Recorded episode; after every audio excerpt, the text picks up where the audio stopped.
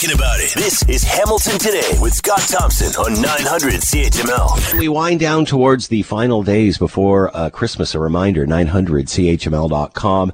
Uh, go there, find out all you can about the CHML Children's Fund and the CHML Christmas Tree of Hope campaign.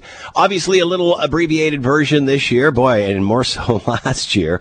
Uh, but we did manage to get quite a bit done underneath the wire uh, before the Omicron thing all started, which is great. I mean, we got the Tree of Hope lit and uh, uh, and and uh, and started the campaign, and you know, again, uh, a, a, bit of an abbreviated version of it, uh, but still got a lot more done this year than we did last year, even though things have kind of tailed off towards the end. But all the details on how you can still help us help the kids at 900chml.com, and just click on the CHML Children's Fund page, and all the details are there. You know, it's been interesting because of during this campaign uh, in, in last year, we haven't been able to do as much toy stuff. And I remember when we used to work at the station and actually go there, uh, it was fabulous coming in every day and seeing all the toys that had accumulated under the tree from people that had brought them in into the lobby. And then by the course of the afternoon, they'd be gone. I mean, it was just a nonstop uh, you know, the, in they'd come, out they'd go, in they come, out they go, and it's fabulous to. It was fabulous to see all of that, and and that was uh, at a standstill last year. But uh, Rick and those that were there were saying even this year you know there were toys coming into uh, the building, if even as sort of a uh, a point between two points per se, and uh, it certainly got a lot more of that feeling back into uh, into the building. So not quite back to where we were, but certainly in the right direction. Just before before everything sort of started to, to get freaky again and the whole Omicron thing started. So, uh, again, we're still working hard and we'll be right up until Christmas Eve. So 900chml.com if you can help us help the kids. All right. Speaking of people that are helping, uh, obviously this is the time of the show where we focus on a small business and spotlight them through this pandemic. Uh, and we've had Collective Arts Brewing on before, but they are giving back. And, uh, this is just another great example of the hospitality in this city and how everybody helps themselves themselves, uh, or, or, helps each other rather. And uh, you know, I've said this since the time I moved here a bazillion years ago, um, back in the '90s at, at, Y95. This the city will literally give you uh, the shirt off of its back.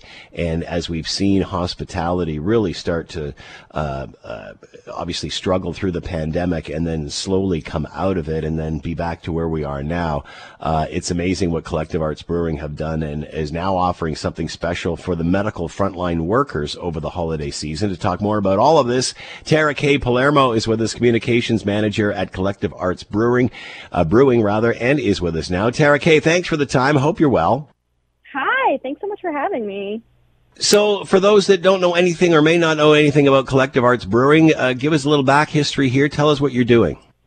Totally. So, Collective Arts Brewing is based out of Hamilton, Ontario. We have a brewery in Hamilton as well our big thing is that we brew craft beer and craft spirits, and all of our cans and bottles have uh, rotating art. We work with different artists from around the globe, so we feature uh, all kinds of different art on all of our cans and all of our packaging and our merch, and uh, yeah.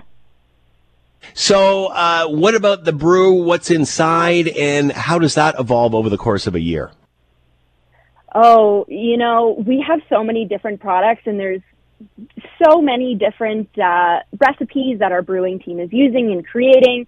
We offer things that are seasonal, um, especially now mm. during the holidays. Um, but there's uh, literally, quite literally, always something being brewed.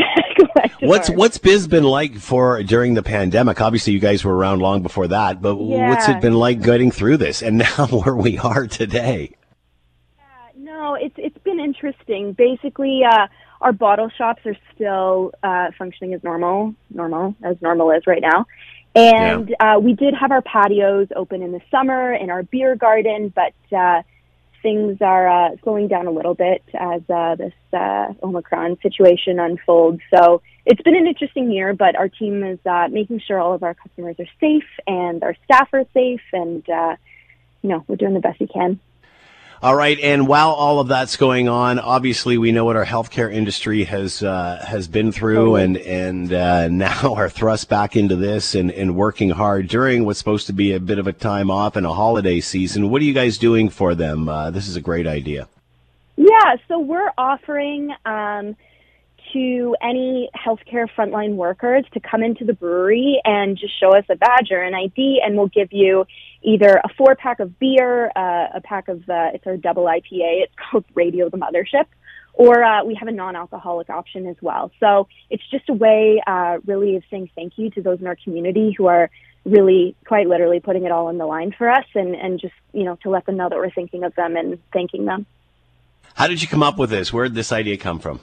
You know, we actually posted something last week on our Instagram. Uh, it's called uh, it's uh, at Collective Brew, and we posted something saying like, "Hey, tag a medical, you know, frontline worker, and we'll select a few people to send them some beer."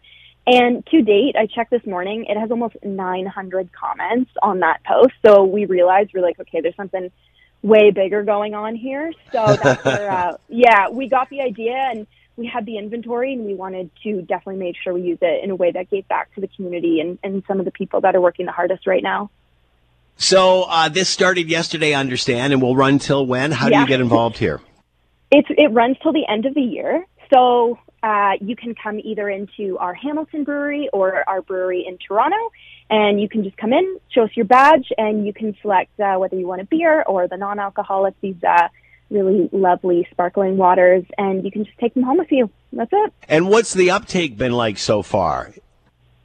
Um, as I, I think as of right now, I think we've had about 300 people come into it for uh, into the Hamilton Brewery and almost 100 in Toronto. So Wow, definitely that's great. that. Yeah, I mean, we've definitely. And what's the response when you give this to them? What do they say to you? Obviously, they say thank you, but I mean, what what's the response that you're doing this for them?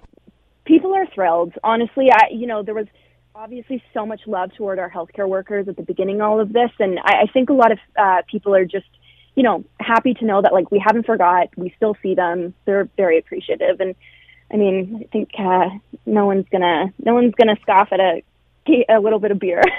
Yeah, really, absolutely. Well, good for you. Way to pay it, uh, pay it forward, Tara K. Yeah, uh, Tara K. absolutely. Palermo is with us, communications manager, Collective Arts Brewing. And if you are a medical uh, frontline worker, you can visit either the brewery lo- uh, locations in Hamilton or Toronto, and they'll give you a nice little four pack. Just their way of saying thank you. Uh, great idea, Tara K. Good luck moving forward. Be well. Thank you so much for your time. Thanks for listening to the Hamilton Today podcast. You can listen to the show live weekday afternoons from 3 to 6 on 900 CHML and online at 900CHML.com.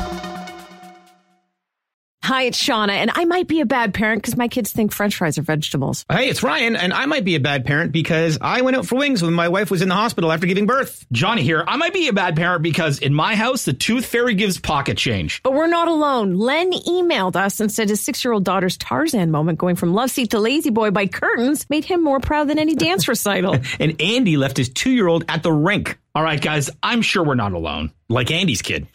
For stories and confessions like this, make sure you check out our podcast. It's called Bad Parents, and it's available wherever you get your podcasts. I left a glove at the rink.